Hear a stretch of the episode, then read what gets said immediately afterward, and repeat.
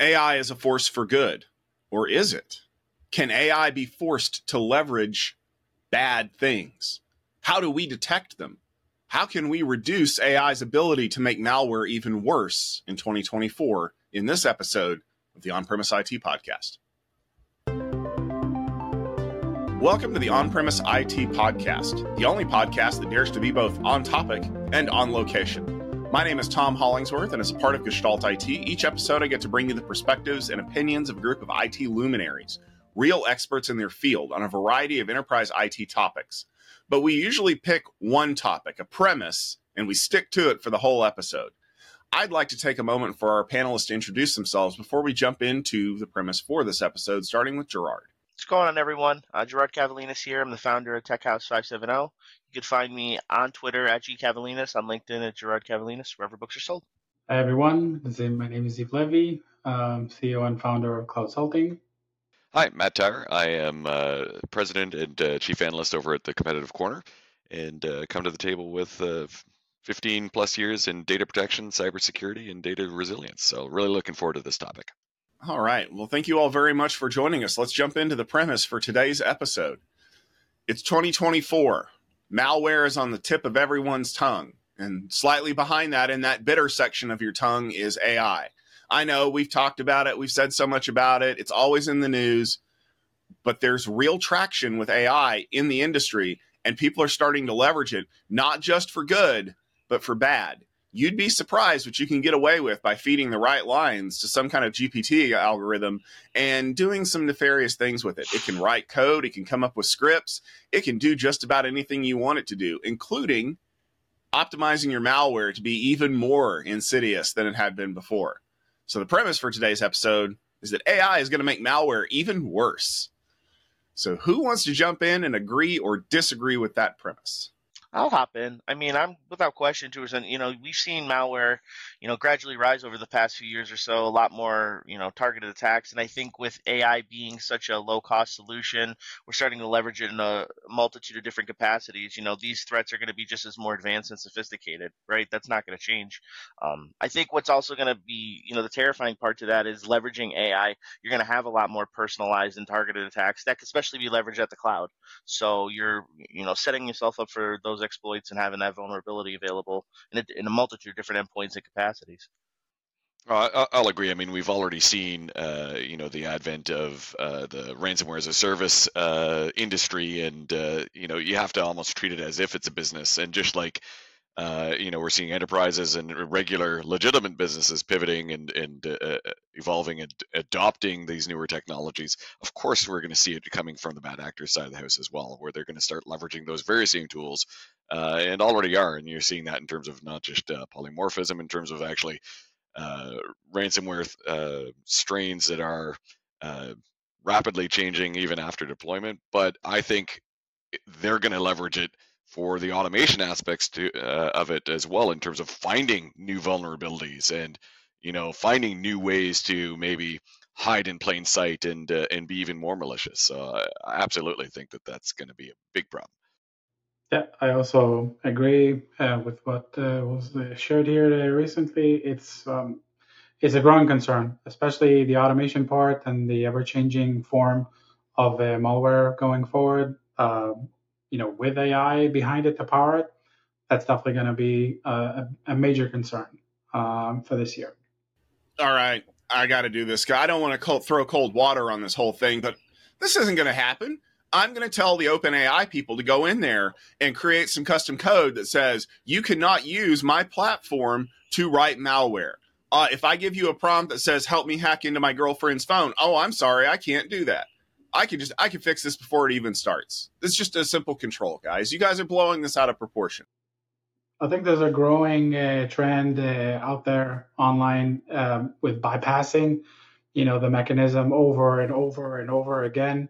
Um, you know, with simulation of different drills, theoretical exercises, all kinds of good stuff uh, that can be done as a practice, of course, and it's not intended for for real use. Yeah, I was just going to say, I feel like the last two years, especially more so in 2023, and you know, coming into 2024, being in it, is you're going to see a lot more breach and attack simulation, pen testing settings where they're just going to keep ripping the code apart, ripping it apart, ripping it apart until eventually they modify it to get it to where they want to.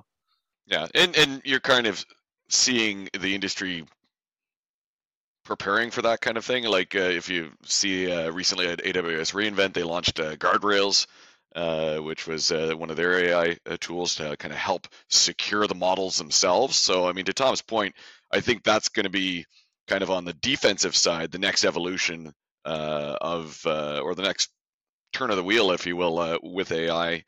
and the the big models out there is you know to start to introduce some of these checks and balances to reduce or make it more difficult at least to do kind of that uh, prompt manipulation that you were talking about there, Ziv.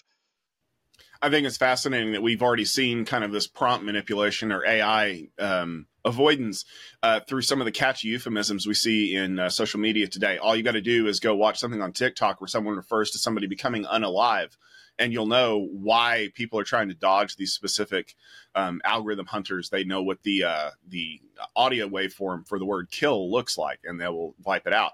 But I, I think one of the problems that we're running into is that this is something that a lot of people are using publicly accessible AI sources for. Nobody's going to spend $2 million and stand up their own NVIDIA cluster to do malware development on it. So, is there a way for the providers for these systems to be more proactive in locking people out or gathering analytics from what they're seeing run on the platform to say, hey, you know, we're we're seeing people that are trying to attack this specific segment of devices. Maybe we need to warn the manufacturers that there's an attack coming in this area, and they're basically just trying to refine their their entry points.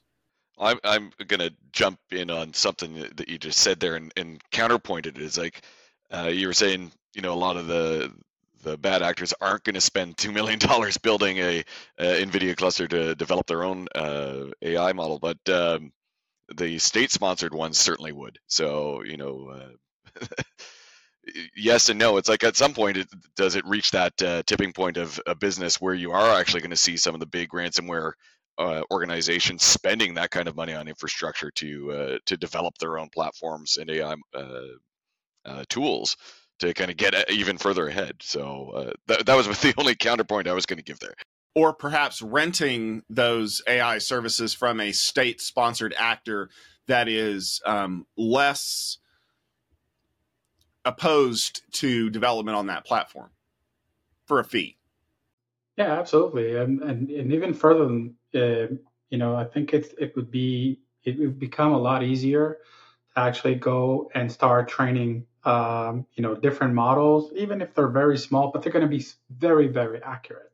And it's going to be driven by, you know, past attacks, past vulnerabilities, and it's going to keep on gathering information and keep on gathering data just to get better and better and better. So I think it's a this would be a, a greater concern, even if it's going to be off the platform. You can go ahead and start training models today and it's only a matter of time until that, I would say, knowledge would become common knowledge and people are going to start being pretty good at it. I mean, I think it's a matter too of staying proactive, right? Because you have to factor in, like, you know, to, to Ziv's point, is that you're seeing all these different threat actors. You're you're you're really kind of seeing the growth, right, and the manipulation of those threats. And I feel like it's still saying, you know, you have to cut the, the head of the snake off or else the problem's never going to go away. So it's just going to be a consistent issue that we're going to continue to see. And, and, you know the the main problem is still always going to be the human factor. Uh, you know when you're talking about you know entry points and penetration, it's still going to be the the social engineering, the uh, uh, that kind of activity that is. Uh, I mean, I don't know. There's no real way around it. Uh, you know, so long as there's humans at the keyboard, uh, there's going to be a way to to trick them to giving you the the the keys to the the the kingdom in some way, shape, or form. There, there is, and like that's that's the old adage, right? Like there's only so many phishing campaigns, and don't click this, and you know you're always going to have the general human element, but you know the plus side, or maybe to to a counterpoint in that, while we're seeing, excuse me, malware being leveraged by AI, that's also been the last two going on, you know, three years or so, and continuing on, we're seeing a lot of security software companies and EDR solution companies leveraging that as well. right? Like there's the defense or there's the offense the defense and vice versa. So you're seeing you know a company like CrowdStrike who about you know a year or two ago really started leveraging AI and integrating it into their EDR and XDR platforms to to generate that you know counterbalance and remaining proactive and how it monitors right? We're not monitoring we're not pulling we're not pulling definition and signature updates anymore for security softwares and endpoint solutions. And now we're seeing you know okay we have to be uh, we have to take a more proactive approach in how we're doing this you know? We're, we can't be the dinosaurs so. No, and, and, and as you said, uh, you know, there's AI can be used for good, not just evil, uh, as well. And and uh, uh what I'm seeing, you know, you know, again coming from the data protection, data management side, is a lot of the softwares like the tr- CrowdStrikes, like the actual data uh, backup and recovery vendors, introducing the, you know these other checks and balances in, into the mix in terms of you know really heavily focusing on user behavior, user access, really securing who can do what, and proper network segmentation, proper authorization segmentation in terms of like who actually can live in which parts of the network and touch which files and stuff like that. So all these things kind of compile together to add to that much more nuanced layered strategy, uh, you know, uh, strategy of defense. So, you know, yeah, AI is going to certainly, um, you know, cause problems in terms of giving tools to uh, the bad guys. Uh, but at the same time, we're constantly developing on AI to build these better defenses. So, yeah, I just was, I you know, um, I know it was at the Commvault Shift, and I don't remember off the top of my head verbatim, but I know there was a solution they were integrating with Microsoft to have what's called a clean room, right? So you could take the data. I mean, this is like to me and my and the way I would frame it, it's like next gen quarantining because you know we used to just quarantine the threats, delete them, move on. Now you could actually have a dedicated clean room to go ahead, scrub it thoroughly, make sure it's there, then put whatever data or data segments back into the environment. Like I think that's amazing. That's just taking those next steps. Yeah, you see, I think uh, Veritas came out with that as well uh, as part of. Uh, I can't remember the program, uh, but it had to do with having a clean room for kind of uh, pen testing and stuff like that. Can't remember the name of it, but yeah, I know Commvault did that uh, at their shift announcing that. So I, I'd expect to see a lot of people following suit with that. You know, just in the same way that you know everyone's adding their own co-pilots in. You know, so which kind of dovetails into the next part is like how do you think that we're going to see people actually handing over some of the automation more so to AI to allow them to respond in real time when they come up with threats? Or is it still going to be like, hey, we found an anomaly, but we want the human to check it first? Like, you, you know, if AI is on the offense, are we going to start seeing businesses actually uh, allowing AI to automate more on the defense? Yeah, I think it's just baby steps, you know, getting there, starting with the human element, checking, and then eventually gradually making its way to that. So part of the reason why AI has so much to deal with is, is it needs data sets in order to build the algorithm and and tease out the data that we're looking for. You know, we we have to feed it a massive amount of data. And so far it feels like a lot of the data that we've been feeding to these systems is either very very very specific or so general as to create a lot of you know noise in the signal.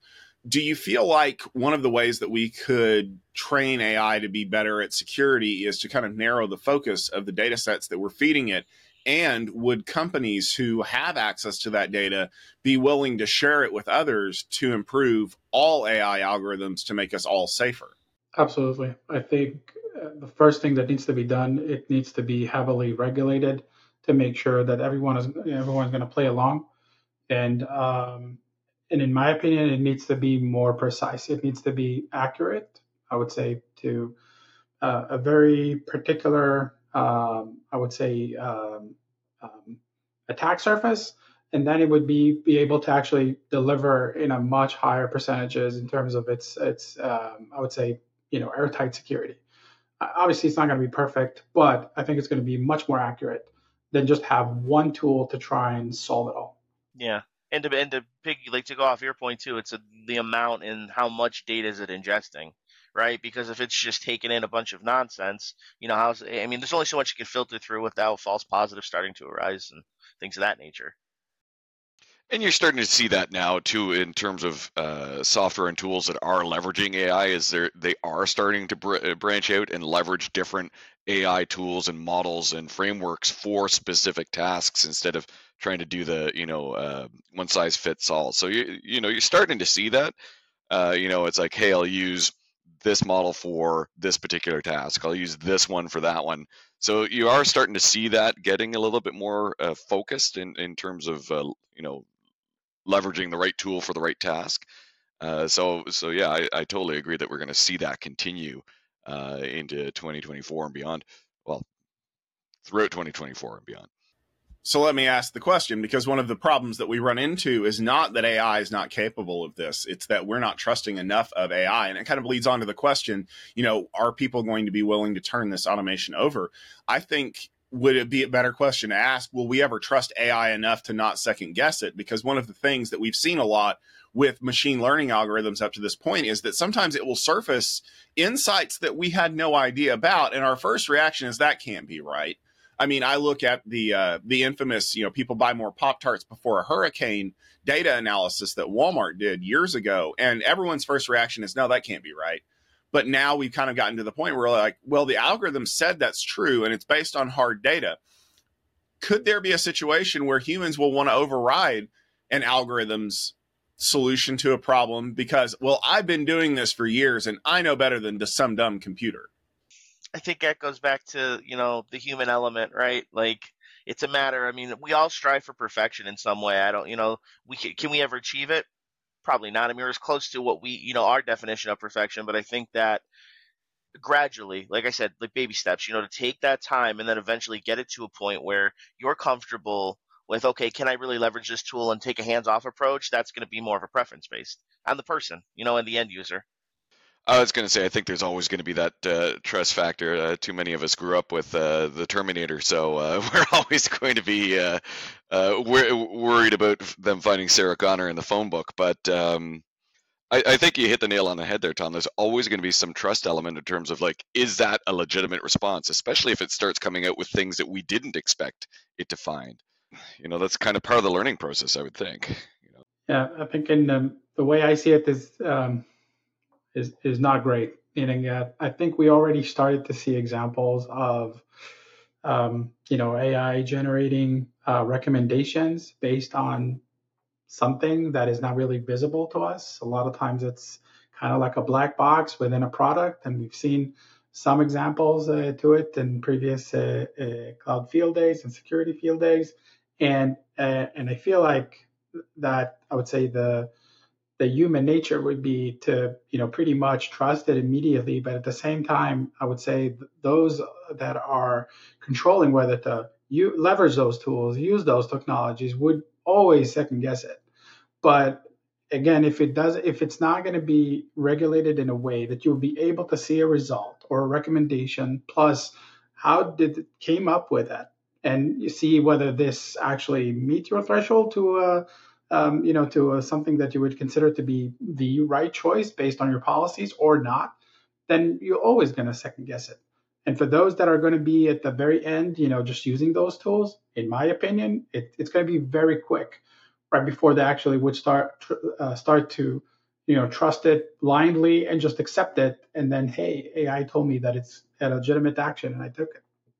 Well, I I think there's the other part too in terms of. Um, AI may provide a recommendation that people don't want to follow.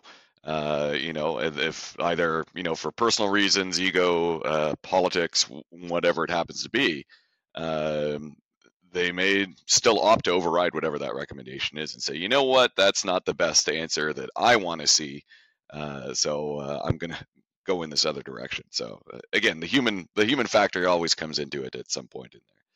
But I would argue that the reason why the human factor still comes into it is because humans are building malware. Um, AI systems don't do this for just for grins. It's still a tool that has to be put into use. You know, it's it's the old argument of VCRs facilitate, uh, you know, uh, copyright theft. Well, they're also good for preserving memories. It's just how you operate the tool and the person who's running behind it. So I guess the the next question would be how can we ensure that AI is only being used for positive outcomes? Now, I'm not counting the state sponsored actors who are going to be using it to develop next generation malware that we never find out about because that exists today and we won't know about it for four or five more years until it accidentally leaps out into the wild. I'm talking about the, as Matt mentioned, the, the people who are in it to make a buck. Like what, what can we do today to keep the onslaught of AI assisted malware from really causing damage? I mean, that's the thing. I feel like every attack, you know, no matter what approach, I don't think there, maybe my take is that you can't, right? Because at the end of the day, if people when I got you know in one of my areas, I love security, but I learned that there's always going to be someone out there who wants to, you know, be it hurt people or companies, make a profit, and so on and so forth. So at that point, you need to think like them, and then some to be able to counter them, right? You need to be able to combat them in, you know, the cybersecurity element and the war that we face. But there's always going to be someone that wants to exploit it, and somebody who doesn't want to do good with it. So I guess that's also a big propellant to why we're all here. Um, but I just don't think there's ever going to be any, even even past AI in the future. And I don't even know what that will look like. But for the time being, you know, there's something out there, somebody's going to want to play around with it and have fun. But then, you know, someone's going to want to go down that darker path and, you know, not not go the route of the Jedi, and they're going to want to, you know, exploit that and. You know, they will turn to the dark side, and once they see, okay, I can leverage this and leverage a power and exploit it to its full capabilities, they're just going to run with it. They're not going to stop.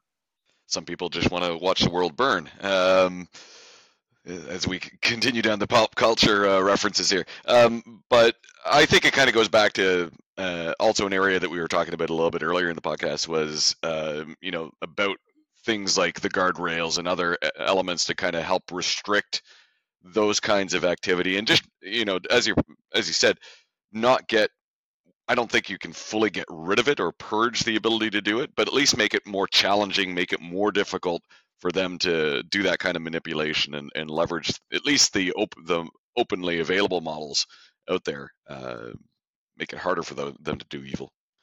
Yeah, I I agree. I think that it's uh, becoming uh, extremely dangerous. The fact that it's available uh, makes it extremely challenging to go ahead and try and deal with it. Um, you know, we're not going to start diving into you know why it became public in the first place, but um, once it's available, there's always going to be someone who's going to try and take advantage of it. Um, it's always been like that. It's all, it will always be like that. That's the sad truth. Well, as you can tell from this panel of security experts, I think the AI problem is here, whether we want to admit it or not. Once you've created the tool, there's no uncreating it, there's only using it. And just like Girard said, it's neutral. It can be used for good or for evil. It can be used for positive or negative. The key is how we want to leverage those tools and how defenders can stay one step ahead of attackers. There's never going to be a solution that keeps us 100% secure, but every little decimal point we can get closer to that is less data breaches, less affected people, less extortion, and honestly, less available money for these things to be able to be continually created to get better over time. I think that the AI problem will eventually sort itself out because our algorithms will always improve and our ability to detect what's going on will reduce in time to the point where we'll be able to see what's going on, how it's being utilized, and develop countermeasures more quickly. If we're willing to let the tool do its job and stay out of its way, because at the end of the day, the problem still comes down to a human being. That will just about do it for this episode of the On Premise IT Podcast. Thank you very much for tuning in. We have a new episode about every two weeks. If you'd like to subscribe to us, you can do it on our YouTube channel at youtube.com slash Gestalt IT video. You can check out our website at gestaltit.com for our articles and show notes, as well as subscribing to us in your favorite audio podcast feed. Just search for On Premise IT Podcast. And yes, we're using On Premise correctly there. We'll be back with another episode in about two weeks. Until then, stay tuned, stay safe, and we'll talk to you then.